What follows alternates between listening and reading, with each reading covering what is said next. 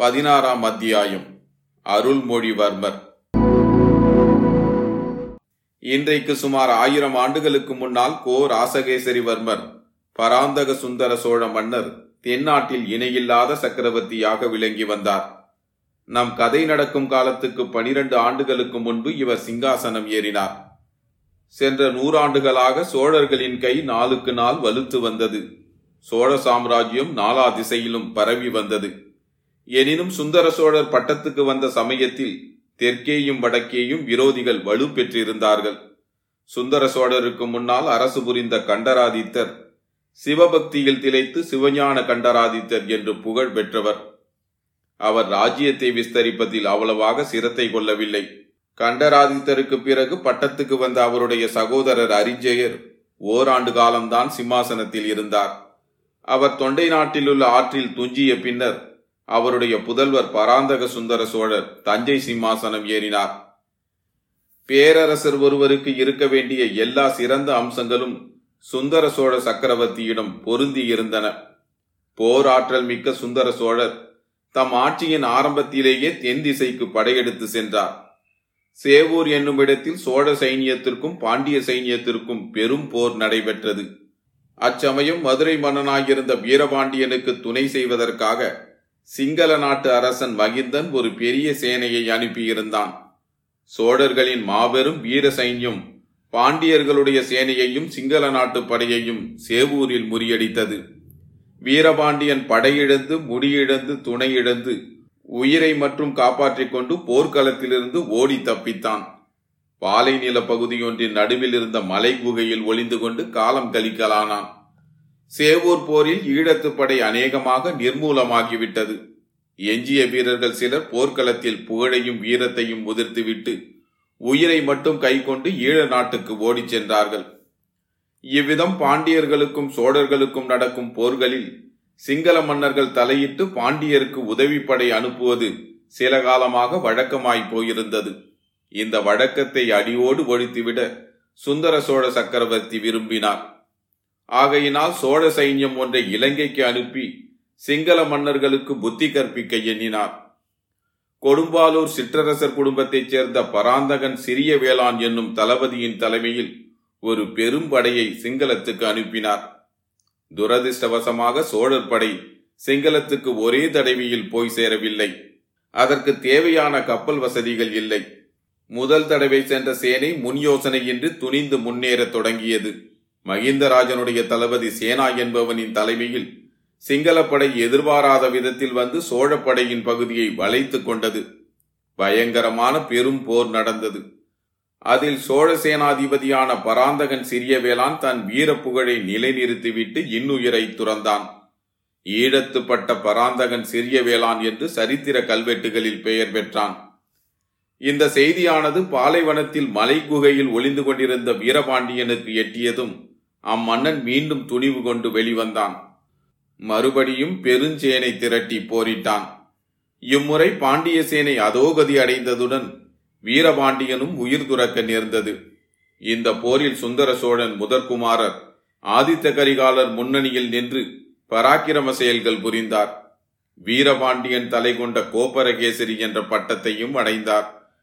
எனினும் சிங்கள மன்னன் மகிந்தனுக்கு ஒரு நல்ல பாடம் கற்பிக்க வேண்டும் என்ற விருப்பம் சுந்தர சோழ சக்கரவர்த்திக்கு மட்டுமல்ல சோழ நாட்டு தளபதிகள் சாமந்தகர்கள் சேனா வீரர்கள் எல்லோருடைய மனத்திலும் குடிகொண்டிருந்தது.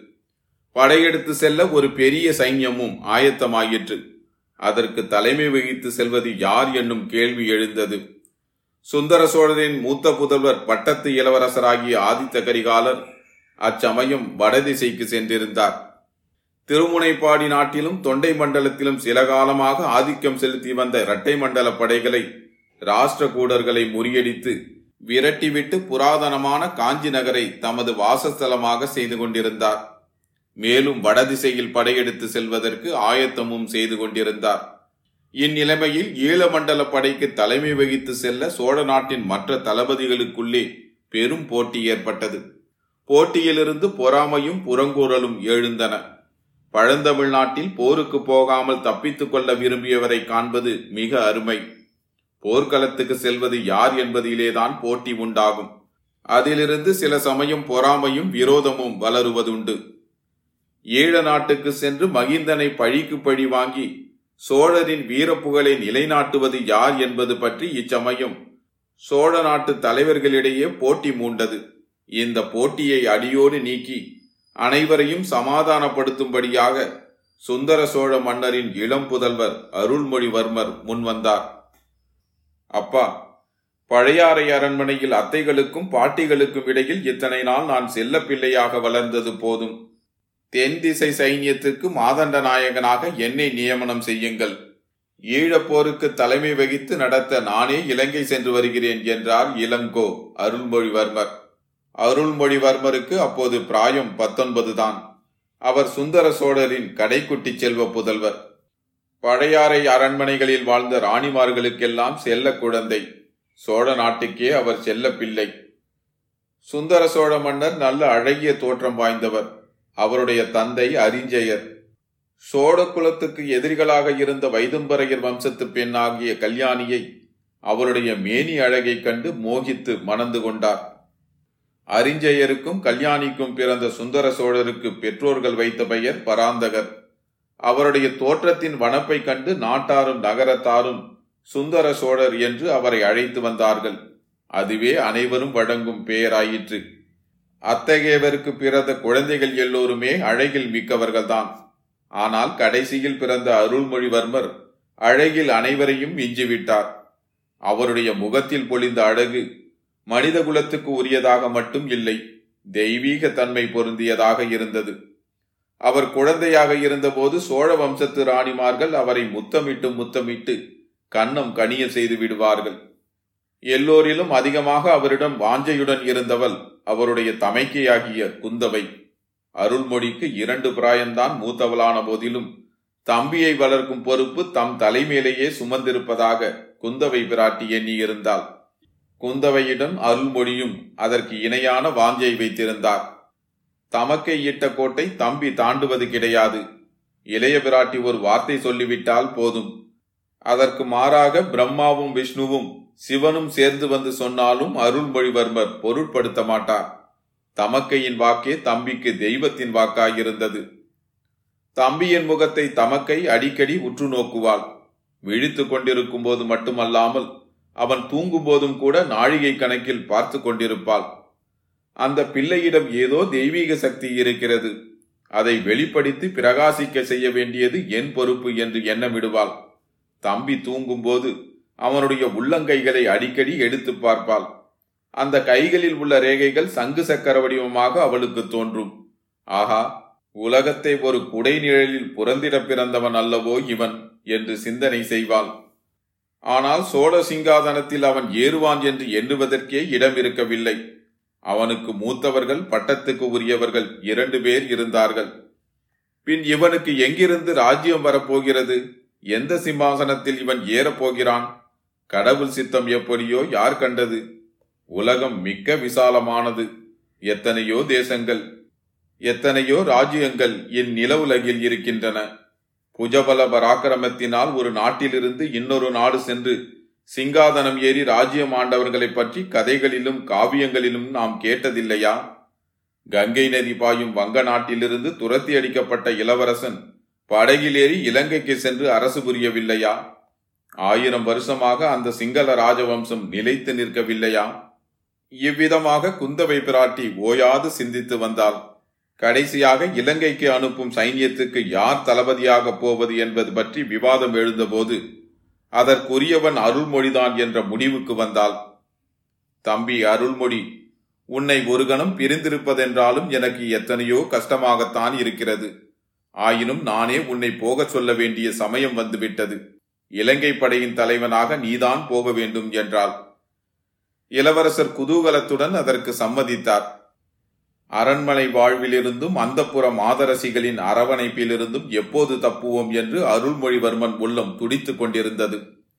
அருமை தமக்கையே இப்போது போகச் சொல்லிவிட்டாள். இனி என்ன தடை? குந்தவை தேவி மனம் வைத்து விட்டால் சோழ சாம்ராஜ்யத்தின் நடவாத காரியம் ஒன்றுமே கிடையாது. சுந்தர சோழ சக்கரவர்த்திக்கு தம் செல்வகுமாரியிடம் அவ்வளவு ஆசை அவ்வளவு நம்பிக்கை. இளங்கோ அருள்மொழிவர்மர் தென் திசை சோழ சைன்யத்தின் மாதண்ட நாயகரானார். இலங்கைக்கும் போனார். அங்கே படைத்தலைமை வகித்து சில காலம் போர் நடத்தினார். ஆனால் போர் எளிதில் முடிகிறதாய் இல்லை அவர் போர் நடத்திய முறைக்கும் மற்றவர்களின் போர் முறைக்கும் வித்தியாசம் இருந்தது. தாய்நாட்டிலிருந்து அவர் வேண்டியபடியெல்லாம் தளவாடங்களும் சாமக்கிரிகைகளும் சரியாக வந்து சேரவில்லை. ஆகையால் இடையில் ஒரு தடவை தாய்நாட்டுக்கு வந்திருந்தார். தந்தையிடம் சொல்லி தம் விருப்பத்தின்படி எல்லா ஏற்பாடுகளையும் செய்து கொண்டார். மறுபடியும் ஈழத்துக்கு செல்ல ஆயத்தமானார். அருமை தம்பியை போர்முகத்துக்கு அனுப்புவதற்கு குந்தவை தேவி பழையாறையின் பிரதான மாளிகையில் மங்கள நிகழ்ச்சிகளை ஏற்பாடு செய்திருந்தாள். அருண்மொழி தேவர் புறப்பட்ட போது அரண்மனை முற்றத்தில் வெற்றி முரசுகள் முழங்கின சங்கங்கள் ஆர்ப்பரித்தன. சிறு பறைகள் ஒலித்தன. வாழ்த்து கோஷங்கள் வானை அலாவின. சோழகுலத்து தாய்மார்கள் அனைவரும் அரண்மனையின் செல்ல குழந்தைக்கு ஆசி கூறி நெற்றியில் மந்திரித்த திருநீற்றை இட்டு திருஷ்டி கழித்து வழி அனுப்பினார்கள். அரண்மனை வாசலின் முகப்பில் அருள்மொழிவர்மர் வீதி வாசற்படியில் இறங்க வேண்டிய இடத்தில் குந்தவை தேவியின் தோழி பெண்கள் கைகளில் தீபமேற்றிய தங்கத்தட்டுகளை ஏந்தி கொண்டு நின்றார்கள். தோழி பெண்கள் என்றால் சாமானியப்பட்டவர்களா? தென்னாட்டில் உள்ள புகழ்பெற்ற சிற்றரசர்களின் குடும்பங்களைச் சேர்ந்தவர்கள். பழையாறை அரண்மனையில் செம்பியன் மாதேவிக்கு பணிவிடை செய்வதையும் குந்தவை பிராட்டிக்கு தோழியாக இருப்பதையும் பிறர்க்கரும் பாக்கியமாக கருதி வந்திருந்தவர்கள். அவர்களிலே கொடும்பாலூர் சிறிய வேளாணின் புதல்வி வானதியும் இருந்தார். இளவரசர் சற்று தூரத்தில் வருவதை பார்த்ததும் அந்த பெண்கள் எல்லோருமே மனக்கிளர்ச்சி அடைந்தார்கள். இளவரசர் அருகில் வந்ததும் கையில் ஏந்திய தட்டுகளை சுற்றி ஆலாத்தி எடுத்தார்கள். அப்போது வானதியின் மேனி முழுவதும் திடீர் என்று நடுங்கிற்று. கையில் இருந்த தட்டு தவறி கீழே விழுந்து டனார் என்ற சத்தத்தை உண்டாக்கியது. அடடா இது என்ன அபசகுணம் என்ற எண்ணம் எல்லோருடைய மனத்திலும் உண்டாயிற்று. ஆனால் தட்டு கீழே விழுந்த பிறகும் திரி மட்டும் எரிந்து கொண்டிருப்பதை பார்த்துவிட்டு அனைவரும் நிம்மதியடைந்தார்கள். இது மிக நல்ல சகுனம் என்றே முதியவர்கள் உறுதி கூறினார்கள். எவ்வித காரணமும் இன்றி பீதியும் கலக்கமும் அடைந்து தட்டை நழுவ விட்ட பெண்ணை பார்த்து புன்னகை புரிந்துவிட்டு இளங்கோ அருள்மொழிவர்மர் மேலே சென்றார். அவர் அப்பால் சென்றதும் வானதியும் மயக்கமடைந்து கீழே சுருண்டு விழுந்து விட்டாள். ஆஹா இப்பேற்பட்ட தவறு செய்து விட்டோமே என்ற எண்ணமே வானதியை அவ்வாறு மூர்ச்சையடைந்து விழும்படி செய்துவிட்டது. குந்தவையின் கட்டளையின் பேரில் அவளை மற்ற பெண்கள் தூக்கிச் சென்று ஓர் அறையில் மேடையில் கிடத்தினார்கள். குந்தவை பிராட்டி தம் சகோதரர் புறப்படுவதை பார்ப்பதற்கு கூட நில்லாமல் உள்ளே சென்று வானதிக்கு மூச்சை தெளிக்க முயன்றாள். வாசலில் நின்றபடியே வானதி சுருண்டு விழுந்ததை பார்த்துவிட்ட அருள்மொழிவர்மர் தாம் குதிரை மீது ஏறுவதற்கு முன்னால் விழுந்த பெண்ணுக்கு எப்படி இருக்கிறது? மயக்கம் தெளிந்ததா? என்று விசாரித்து வர ஆள் அனுப்பினார் விசாரிக்க வந்தவனிடம் குந்தவை தேவி இளவரசரை இங்கே சிறிது வந்து பார்த்துவிட்டு போக சொல்லு என்று திருப்பிச் சொல்லி அனுப்பினாள். தமக்கையின் சொல்லை என்றும் தட்டி எறியாத இளவரசர் அவ்விதமே மீண்டும் அரண்மனைக்கு வந்தார். வானதியை தம் தமக்கை மார்பின் மீது சாத்திக் கொண்டு மூச்சை தெளிவிக்க முயன்று கொண்டிருந்த காட்சி அவருடைய மனத்தை உருக்கியது. அக்கா இந்த பெண் யார்? இவள் பெயர் என்ன? என்று இளங்கோ கேட்டார். கொடும்பாளூர் சிறிய வேளாரின் மகள். இவள் பெயர் வானதி. கொஞ்சம் பயந்த சுபாவமுடையவள் என்றாள் குந்தவை. ஆஹா இப்போது இவள் மூர்ச்சையாகி விழுந்ததின் காரணம் தெரிந்தது. இந்த பெண்ணின் தந்தைதானே இலங்கை சென்று மீண்டும் வராமல் போர்க்களத்தில் மாட்டார். அதை நினைத்து கொண்டால் போலிருக்கிறது என்றார் இளவரசர். இருக்கலாம் ஆனால் இவளை பற்றி நீ கவலைப்பட வேண்டாம். நான் பார்த்துக் கொள்கிறேன். இலங்கை சென்று விரைவில் வெற்றி வீரனாக திரும்பி வா. அடிக்கடி எனக்கு செய்தி அனுப்பி கொண்டிரு என்றார் இளைய பிராட்டி. ஆகட்டும் இங்கே ஏதாவது விசேஷம் நிகழ்ந்தாலும் எனக்கு செய்தி அனுப்புங்கள் என்றார் இளங்கோ. இச்சமயத்தில் இளவரசரின் இனிய குரலின் மகிமையினால்தானோ என்னவோ வானதிக்கு மூச்சை தெளிந்து நினைவு வரத் தொடங்கியது. அவளுடைய கண்கள் முதலில் லேசாக திறந்தன. எதிரில் இளவரசரை பார்த்ததும் கண்கள் அகன்று விரிந்தன. பின்னர் முகமும் மலர்ந்தது. அவளது பவழச் செவ்வாயில் தோன்றிய புன்னகையினால் கன்னங்கள் குடிந்தன. உணர்வு வந்ததும் நாணமும் கூட வந்தது. சற்றென்று எழுந்து உட்கார்ந்தாள். பின்னால் திரும்பி பார்த்தாள். தன்னை இளையவராட்டி தாங்கிக் கொண்டிருப்பதை தெரிந்து கொண்டு வெட்கினாள். நடந்ததெல்லாம் ஒரு கணத்தில் நினைவு வந்தது. அக்கா இந்த மாதிரி செய்துவிட்டேனே என்று கண்களில் நீர்மல்க கூறினாள். இதற்கு குந்தவை மறுமொழி சொல்வதற்குள் இளவரசர். அதற்காக நீ ஒன்றும் கவலைப்பட வேண்டாம். வானதி தவறுவது யாருக்கும் நேரிடுவதுதான். மேலும் உனக்கு அவ்விதம் நேருவதற்கு முக்கிய காரணமும் இருக்கிறது.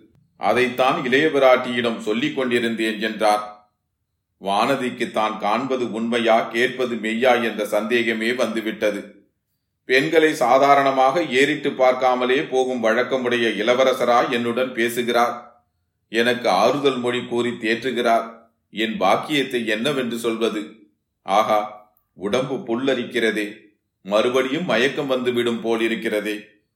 இளவரசர் அக்கா சேனைகள் காத்திருக்கின்றன. நான் போய் வருகிறேன். நீங்கள் எனக்கு செய்தி அனுப்பும்போது இந்த பெண்ணுக்கு உடம்பு எப்படி இருக்கிறது என்றும் சொல்லி அனுப்புங்கள்.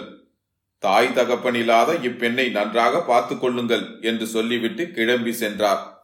இவற்றையெல்லாம் குந்தவை தேவியின் மற்ற தோழி பெண்கள் மேல் மாடங்களிலிருந்து பலகணிகளின் வழியாக பார்த்து கொண்டும் கேட்டுக்கொண்டும் இருந்தார்கள். அவர்களுடைய உள்ளங்களில் பொறாமை தீ கொழுந்துவிட ஆரம்பித்தது. அன்று முதல் குந்தவை பிராட்டி வானதியிடம் தனி அன்பு காட்டத் தொடங்கினாள். இணை விரியாமல் தன்னுடனேயே வைத்துக் கொண்டிருந்தாள். தான் கற்றிருந்த கல்வியையும் கலைகளையும் அவளுக்கும் கற்பித்தாள். எங்கே போனாலும் அவளை தவறாமல் கூட அழைத்துச் சென்றாள். அரண்மனை நந்தவனத்துக்கு வானதியை அடிக்கடி அழைத்துச் சென்று அந்தரங்கம் பேசினாள். தன் இளைய சகோதரனுடைய வருங்கால மேன்மையை குறித்து தான் கண்டு வந்த கனவுகளையெல்லாம் அவரிடமும் சொன்னாள். அதையெல்லாம் வானதியும் சிரத்தையுடன் கேட்டாள். மேலே கூறிய நிகழ்ச்சிக்கு பிறகு வானதி இன்னும் நாலைந்து தடவை உணர்வு இழந்து மூர்ச்சையடைந்தாள். அப்போதெல்லாம் குந்தவை விராட்டி அவளுக்கு தக்க சிகிச்சை செய்து திரும்ப உணர்வு வருவித்தாள். மூர்ச்சை தெளியும் போது வானதி விம்மி விம்மி அழுது கொண்டே எழுந்திருப்பாள். என்னடி அசடே எதற்காக இப்படி அழுகிறாய்? என்று குந்தவை கேட்பாள். தெரியவில்லையே அக்கா மன்னியுங்கள் என்பாள் வானதி. குந்தவை அவளை கட்டிக்கொண்டு உச்சி முகர்ந்து ஆறுதல் கூறுவாள். இவையெல்லாம் மற்ற பெண்களுக்கு மேலும் மேலும் பொறாமையை வளர்த்து கொண்டிருந்தன. எனவே குந்தவையும் வானதியும் ரதம் ஏறி குடந்தை ஜோதிடரின் வீட்டுக்கு போன பிறகு அப்பெண்கள் மேற்கூறியவாறெல்லாம் பேசிக்கொண்டது இயல்பே அல்லவா?